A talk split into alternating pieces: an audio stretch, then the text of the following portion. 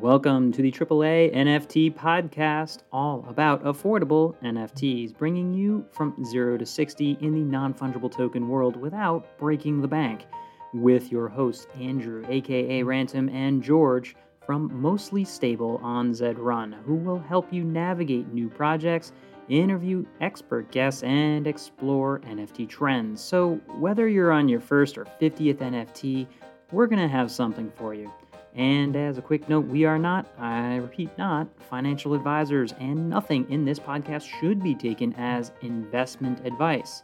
Alrighty, disclaimer over, let's get to it. Today on All About Affordable NFTs, we're just going to cover, hypothetically, how you'd run the perfect NFT grid. It's like, how would you do it? What are the elements? What would it look like? What would you need? So, first off, Andrew, what is what's going on in your wallet? What's new? Oh man, so I played around. I think I've minted a couple. One in my main wallet of this. I don't know. I should get into maybe next project, next episode. Look, there's this cool project from DECA. DECA's been doing some cool stuff. They have one from that's with Matt Cain. Cool artist called Etch. Been playing around with it. You can mint these. They're like, I don't know, they're very cheap to mint, but you can combine them with NFTs that you already own and then add words to them. DECA has done some interesting projects. They definitely work with impressive artists, and they come back to these projects to eventually close these things. And so I take a look at them if you're I don't know, maybe I can get into it more another time, but that's something I've been playing with anyway, new in my wallet. Yeah, spoiler alert, we may feature it in our next episode a bit more, diving in. Can't wait to have to buy something new. Yeah, they're cool. They're cheap. I think they're like complete little E. Nice. All right, I am happy to say I FOMO'd in. I missed my reserve price because I just fell asleep at the wheel, but I FOMO'd in and got myself one of the cock punch little roosters after seeing that Tim Ferriss was like legit starting that podcast, launched actual episodes, is creating content around it. And also I kind of like was pulled in after I saw that even on his main podcast, he's using his ad space to promote it, which is pretty sizable. So if he continues to do that, that ad space just has value in and of itself as an attention engine. And, he's talking to Steven Pressfield, the guy who wrote Warmark. I mean, I have to skip 6 minutes now before I start listening. 17 minutes in, you get 30 seconds of content. I'm kidding. It's valuable because people listen to that. I promoted into it. I just took a look. Those etch pieces are 0.008, which as we look at this right now, is about $10. They're not going to go up a lot in value immediately. This is something that, you can get them for that price. Obviously, people are going to just keep getting new ones. I think the idea would be more what you could potentially do with these, what they might make you eligible for later on, especially if you have a collection. Cool. Wanted to mention that after, since we had already spoken about them a bit. All right. What news we have? What's that? The news. Let's get in some headlines. Are you ready? Yeah. You have more top line on DECA? No. I think that's it. I think we're looking at we're going to talk more about NFT marketplaces, because that's the biggest thing that's going on right now. Different marketplaces trying to, whether adding royalties back in, taking them away. OpenSea can't seem to make up their mind. But Magic Eden has been doing some impressive work, and they have now launched Polygon support. That's big. They have also introduced a discount and reward system for users. I mean, I think this is maybe one of the more authentic ways to go about it, is actually just saying what it is, what they really want to do is create a loyalty program for users. We've seen how different marketplaces have gone about trying to reward with different tokens, and the jury's still out on how that's working for Blur. It's hard to say that it's been super successful for SRare in terms of staying power in the NFT marketplace landscape. But you know, Magic Eden, I think they've done some things right. I can't say that I've used the marketplace much. Just looked around, and I have been impressed, and I like what they're doing here. Well, I think one thing that when we were playing with Magic Eden, I was really impressed with were the analytics and the breakdown of projects and distributions. And you know what? I think without Magic Eden, without them in the game, OpenSea would not have that new beta functionality of analytics. Wouldn't be there. It's not, like a monopoly by itself is not about to increase or improve the service without competition. So I am absolutely rooting for Magic Eden to keep pushing the quality of what these platforms should be able to produce. All right. And speaking of marketplaces, and we've got Flow, the blockchain that powers the Topshop marketplace, which has been relatively quiet. We've talked about how they've really failed to make much of a comeback after seeing a lot of attention. And now Flow is down to about 90 cents. It's the all-time low. And I wouldn't, they're also saying that Dapper has downsized further. Doesn't seem good for this alternative blockchain. And, makes you think, what happens to these, to these assets? Do they sort of get lost over time? It makes you think a little bit more about the underlying asset. If people don't care that much about that, what does the NFT really mean, and how much value can it hold? Yeah, is the NFT value retained outside of the network, or is it only as far as it's built on that platform? When it comes to something like an NFT on Tezos or Solana, for some reason, it's my feel that if it's a legit, especially more on Tezos, that it will have life after, as opposed to it's only good in the context of its micro marketplace. Put another way, if I take my LeBron James card out of Flow, transfer it somehow, because there's a bridge at some point, it really actually is kind of pointless because it can't be comparatively priced and treated in and amongst its peers in the same way. Does that make sense? Yeah, I think it's maybe a matter of art versus a collectible. When we're talking about a piece that's created by the artist and put on that blockchain, I mean, that the card, the Top Shot card of LeBron James wasn't created by him. I think if there was something that, was more directly tied, maybe it would have more value. And I think maybe that, I'm not saying that it completely holds value, but I think there is something more to it than the collectible that sort of becomes, when the collection becomes less relevant, it's hard for any single piece to hold value. And I tend to agree with you that it's a greater chance for the art to hold through when Tezos has been such a common place for artists to go and especially explore. Early artists to jump on because the fees were low, easy to mint, And it seems like it has staying power. It feels like a grunge. It's almost the garage kind of place to go do your work.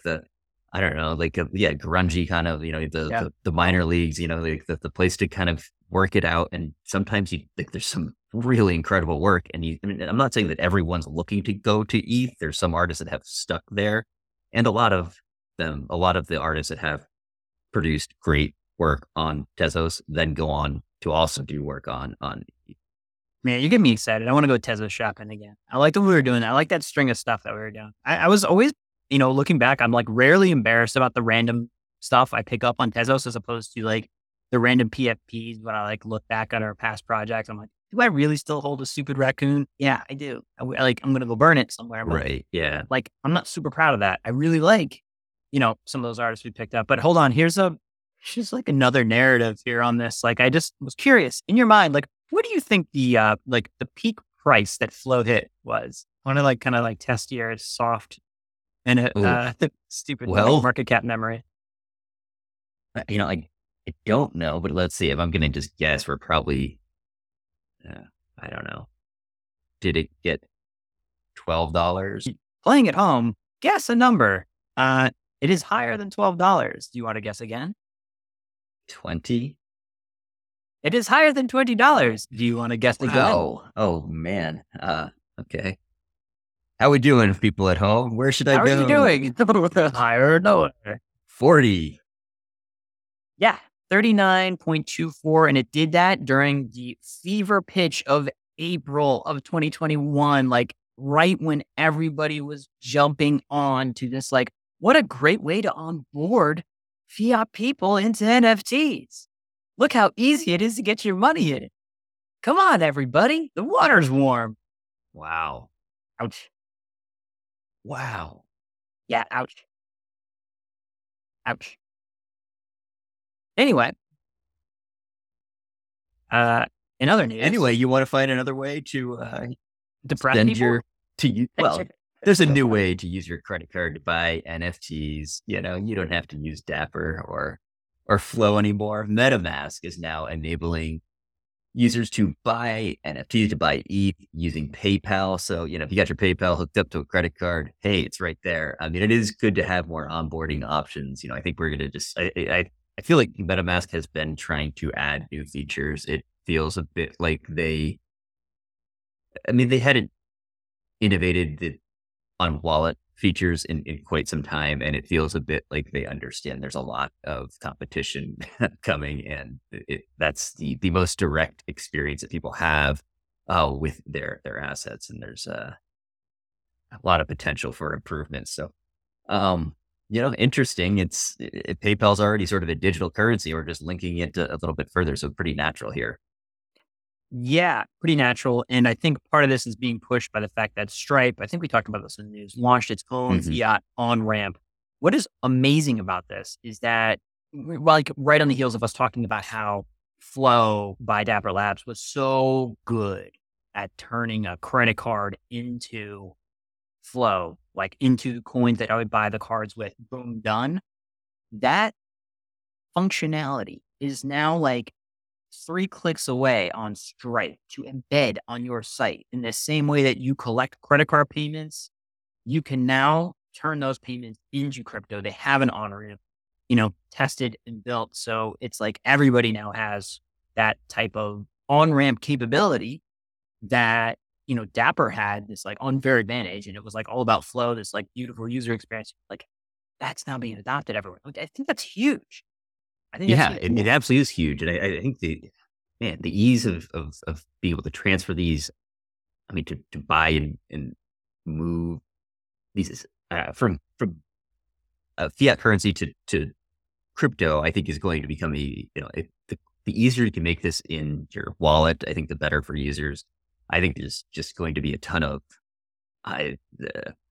new opportunities to go between these two. It has been somewhat of a difficult process. And it's also why I think we've maybe run into problems where we don't really know how much is held, how much these digital dollars, these USD or denominated currencies, we don't really know how much is there. But I think this is a much more direct way to see how the flow is going when you have people just buying it directly and going into their own account, into their own MetaMask, holding it directly rather than, hey, trust us, we bought it for you. Just, you got to hold it here. Yeah, this is the not your keys, not your crypto argument. And I agree. When the on-ramp is pushing people to have their own custody, for better or worse, we have a system that is safety built into the decentralized nature rather than centralized systems of trust, which have been eroded to the point of non-existence, thanks to FTX as an example of how quickly you can just steal customer funds. Fortunately, in other news, he's been arrested finally, but he, he is actually maybe remembered, hopefully, for inoculating the next group of users that come in to just, frankly, not trusting anything with a centralized exchange. If your money is in a Web2 database, it's not your money. Yeah, it's something that we have touched on before, how much NFTs have done to get more people to use their own wallets, to self-custody their assets, to be accustomed to using their own wallet. And I think that's part of why, you know, you've seen MetaMask become so popular, because it was kind of the default. It was what was everybody was using. And then there was a huge surge and it was all a lot of NFTs. And we've seen some attempts at NFT wallets. And I think now we're understanding that this is really a major touch point for customers, is, you know, how they're using their wallet, especially if you're providing on and offboarding or on and off ramp channels for your users. And then you start thinking about, you know, if you're a bit responsible for how the transactions are presented, you know, you need to, you know, you've seen MetaMask improve how they present what you're actually signing when you sign a transaction. I think we'll start to see some of the I don't know, the back end features become much less present and have these interfaces become much more friendly for users. And then on top of that, I think we'll start to see more. I don't know if it would necessarily be through token, just giving token rewards or, you know, what it may be, but I think we will start to see these wallets and start competing much like the NFT marketplaces have. Yeah.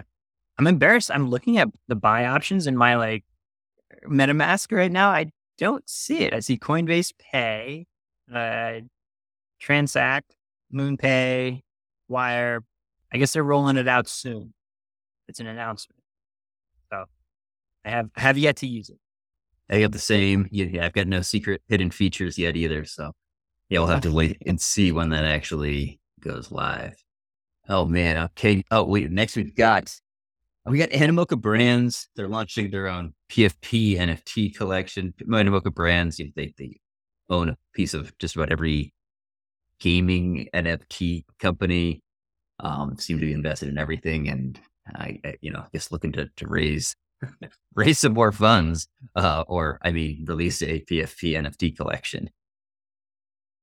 Sure, go for it. Like, I don't know if now is the best time, but right, who knows? So it feels a bit like they're just trying to raise some more money. But hey, you know, I hope this works for them. Definitely not something that we are recommending at this as our featured project, because George has a great one for us. This would have been a gem like last year, because each one, it says, I'm like reading it, we'll open up the utility called Realm. Utility, Realm. Huh? Well, yeah, represent a collection of core pillars. Metaverse, buzzword, grow community. Yeah, a year ago. Benefits, member benefit. Yeah, this would have been A+ a year ago. Oh, play through games. Good. Game and game assets. This is buzzword bingo. It's solid. Anyway, I have an affordable project for you. So, announced, I think it was, you know, around December 14th, maybe. I forget exactly the date, but you too can now own a Donald Trump collectible card. That's right. CollectTrumpCards.com. This is not a joke. This was literally something that the former president announced in a press conference as he's wanted to do. And these are limited edition trading cards, and they're only $99. 45,000 of them, right? Yeah. So you too can get one of the rare 45,000 of them. You know, there's utility here. As far as I can see, you can win thousands of prizes. Miami dinner with Donald Trump, a Mar-a-Lago group cocktail hour, a group Zoom session. That's pretty good. Look, so we are mocking this, and I think there actually is something to like the idea of being able to release a project that did, you know, if you did this the right way and could do something, there's something there. However, I don't think it's, you know, I'd be surprised if it really deliver on all those promises, I suppose. All right, so hold on. The floor price right now, if you want Trump digital trading cards, and we have this link, is currently 0.008, you know, depending on when you're doing that.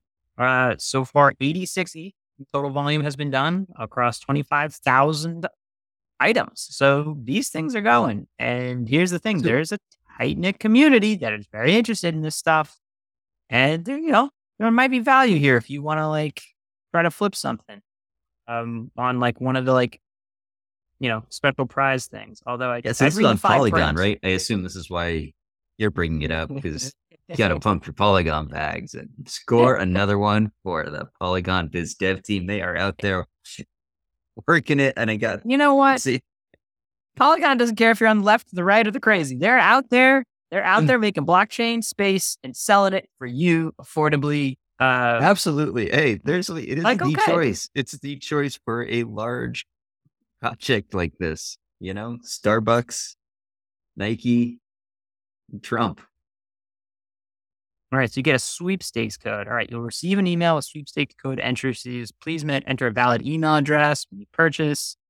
You'll enter that entry code, sweepstakes, wintrumprizes.com, to see if you're a winner. No purchase necessary to enter the sweepstakes, technically. So you could go enter those sweepstakes without buying this, by the way, because they're using sweepstakes rules.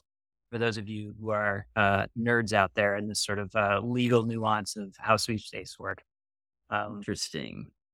So that's also, I'm assuming there's no on-chain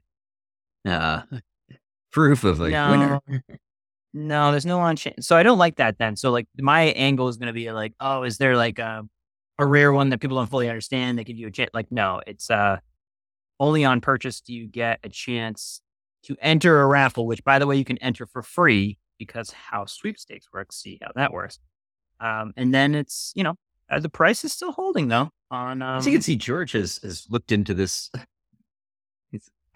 He spent some time looking into the rules here. As somebody, what is that stack of handwritten postcards you got behind you there? Huh? I'm the proud owner of TrumpForSenate.eth, because I think at some point they're going to want that, and I'll be happy to take all of that money donated to progressive causes. I may keep some along the way, I mean, I think we should just go sweep some floors. Not that bullish. No, there's no. It feels like after you tear the top off, there's no continued value on this as far as I can see. Right? People are doing it as a, I mean, unless they probably get access to events, so there's that. Anyway, it's affordable. I don't know though. So, you want to lead us into our topic now? Unrelated topic. Just so happens that these two things are just right next to each other.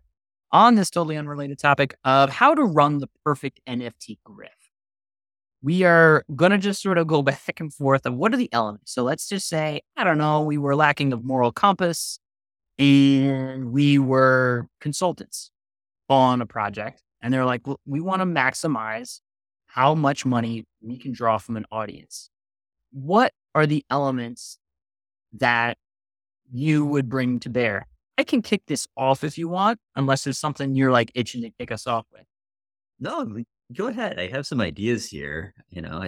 We've all definitely seen a ton of grifts in the NFT space. Man, I don't know that the perfect one's tough because there's some stiff competition for grifters in crypto and NFTs.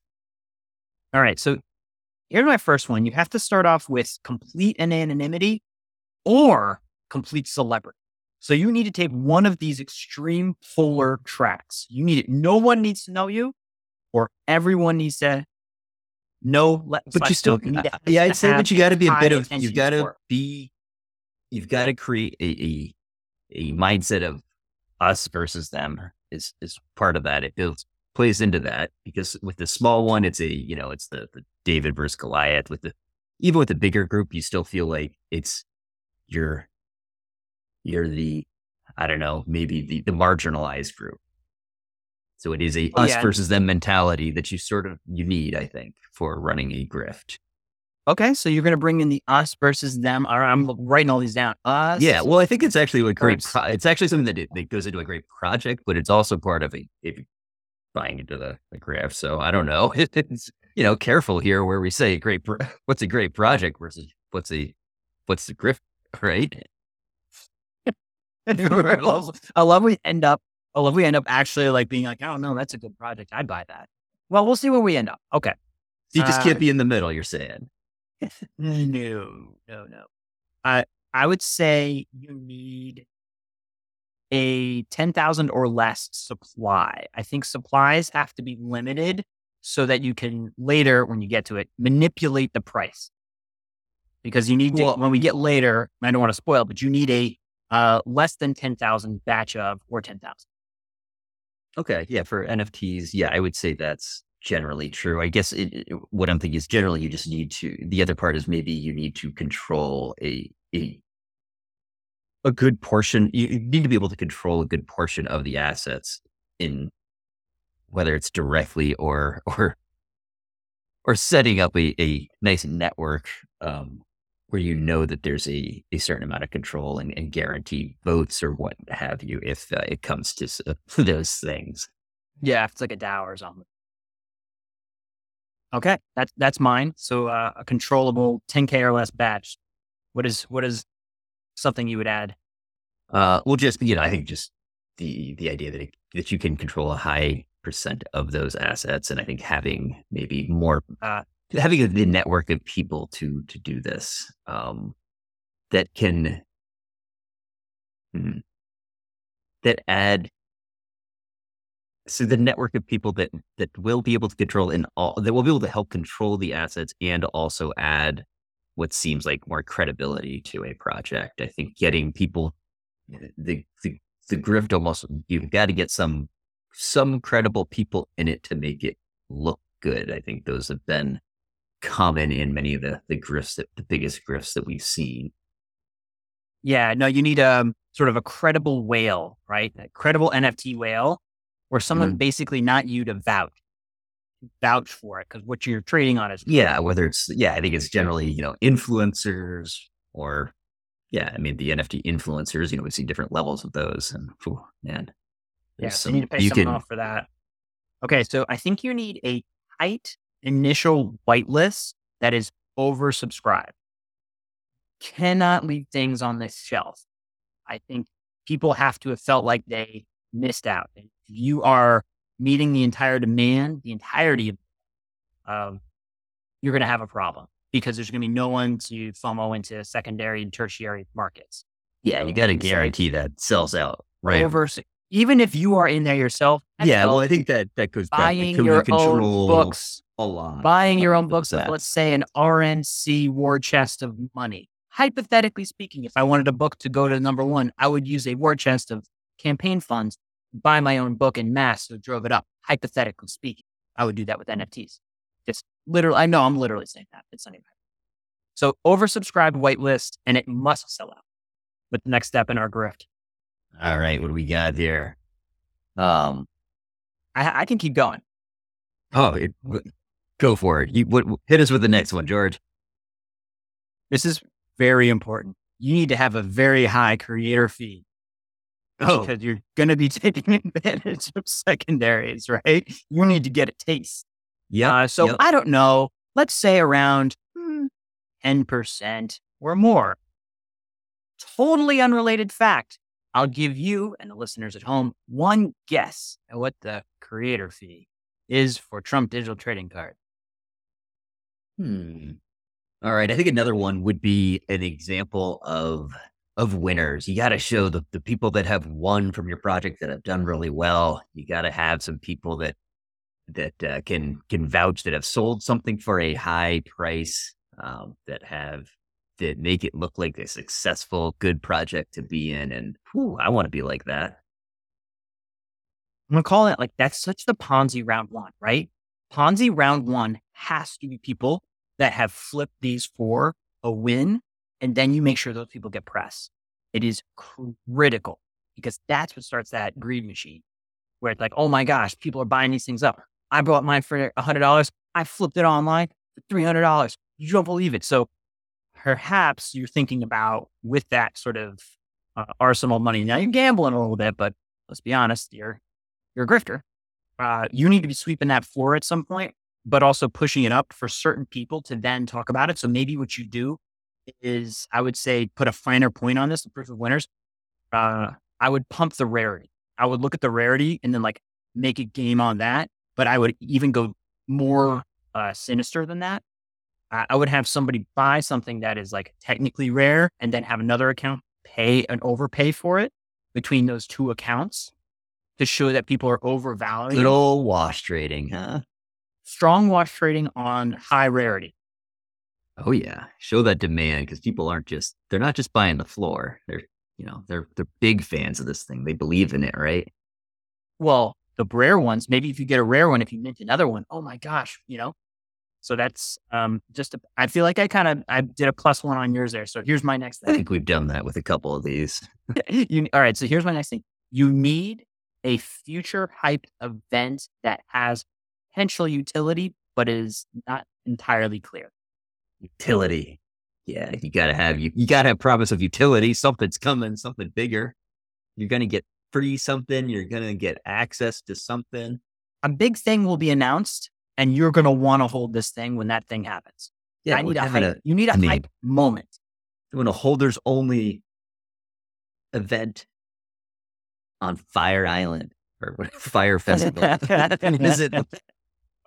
I forget what Fire Festival. Yeah, I got that wrong. You know what I was talking about. Here's what I'm saying. A hyped moment in the future that is both exciting and unclear. Not specific. Exciting thing in the future.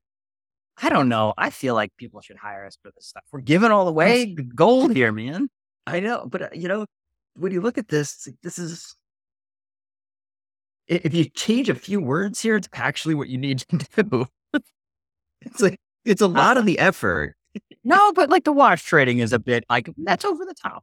Well, right. Obviously. Yeah. I understand that. But yeah. No, there's obviously things you would take out. And there are things like, hey, if you actually, you shouldn't be super specific about saying hey, we're going to have a token that launches in mid-December of this at this time, and it's going to drive you this much value. That's definitely not something to say. Date and a token? No, yeah, never promise dates. Again, I said hyped moment in the future. I didn't say date. That is exciting and non-specific. All right.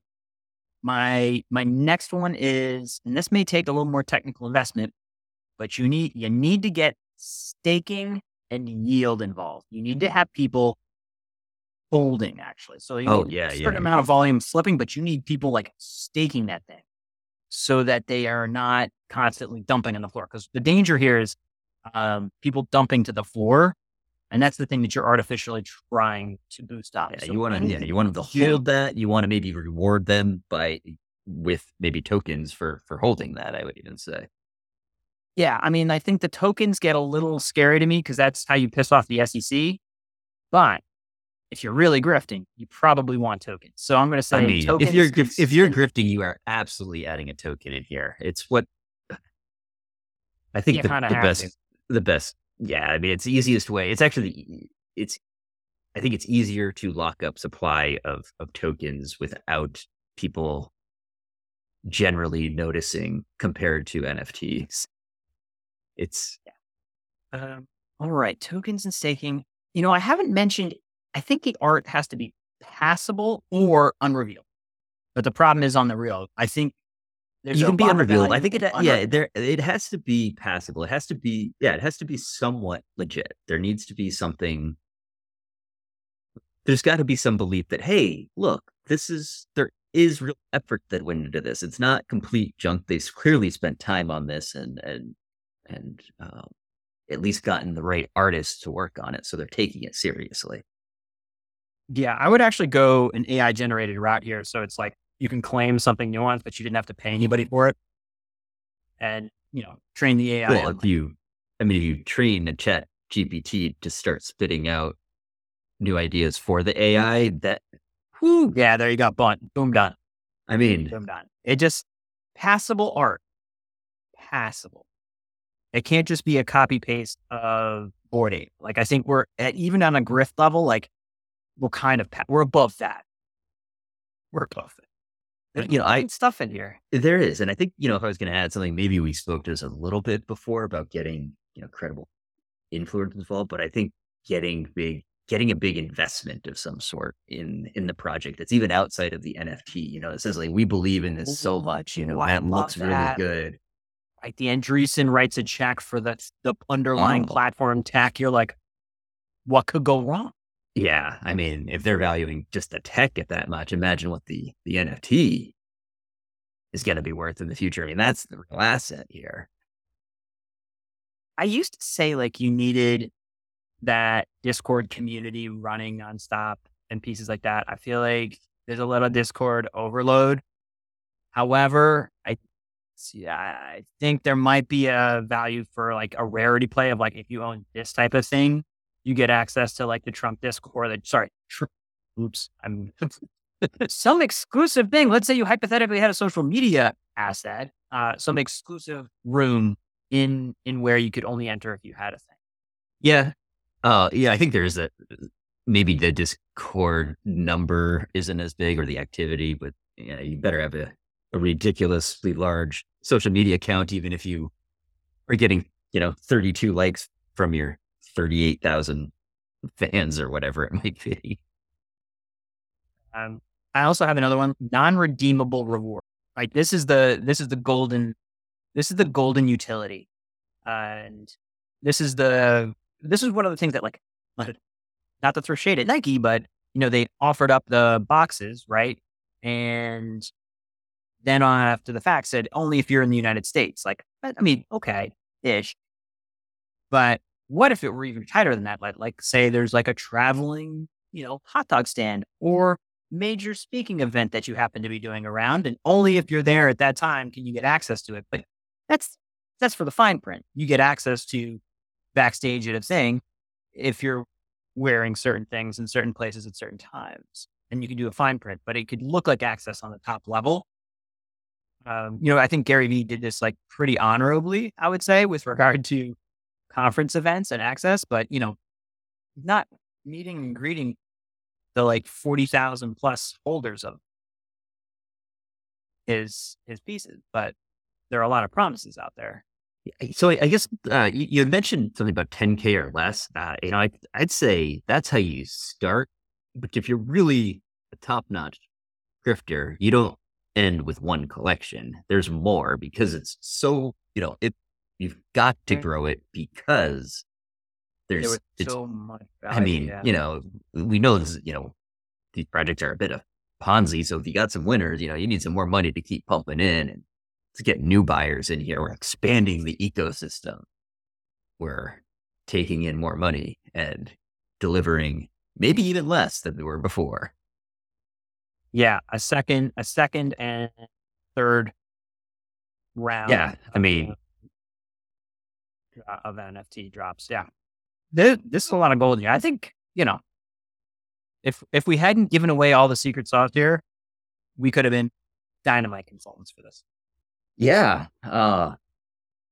So for the record, this is not financial advice. We don't recommend you do this. We are speaking on behalf of ourselves, not any of the companies that either of us worked for, just in case.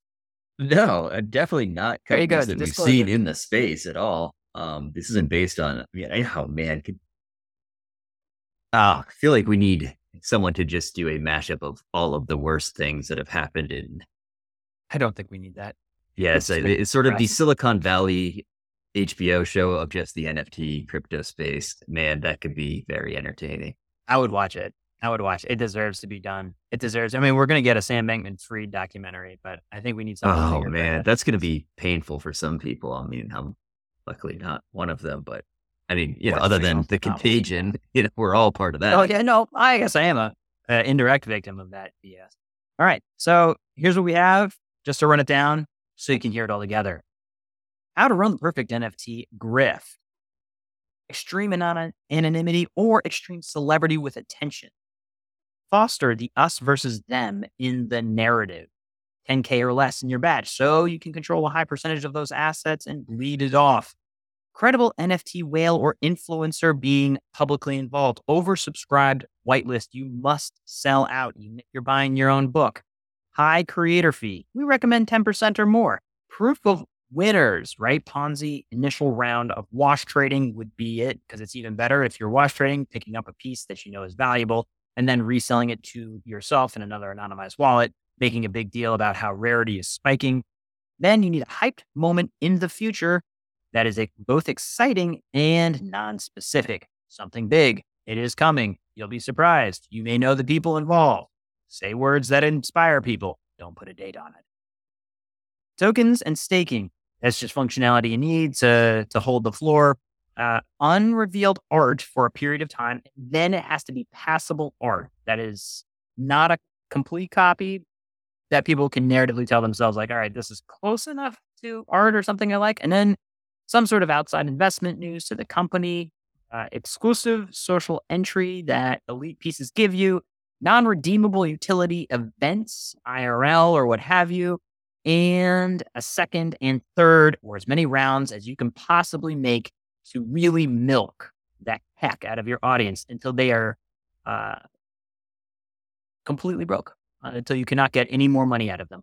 And then you find a new audience and you do the same thing. You probably need to go first, probably with anonymity, and then go to extreme celebrity, because after you burn down your name, it's hard to do it again at the top level. I feel like that's... pretty solid. Good advice out there for ripping people off. Yeah, this is solid. I mean, man, we've seen some hyper success using these tactics. I feel like if we just, we can put a book together or something, get a few nice quotes from different people in the space. Oh man, this will be a hit. Oh gosh. Here's the thing. I have nothing else to add. This is a perfect episode. Sometimes you have a perfect episode. This is a perfect episode. I think everyone learned something. I'm very disturbed. All right. See you out there. All right. Good one. This has been an episode of the AAA NFT podcast, all about affordable NFTs.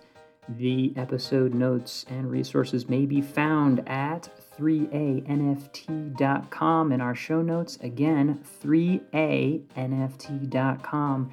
And that reminder, don't bet what you can't afford to lose.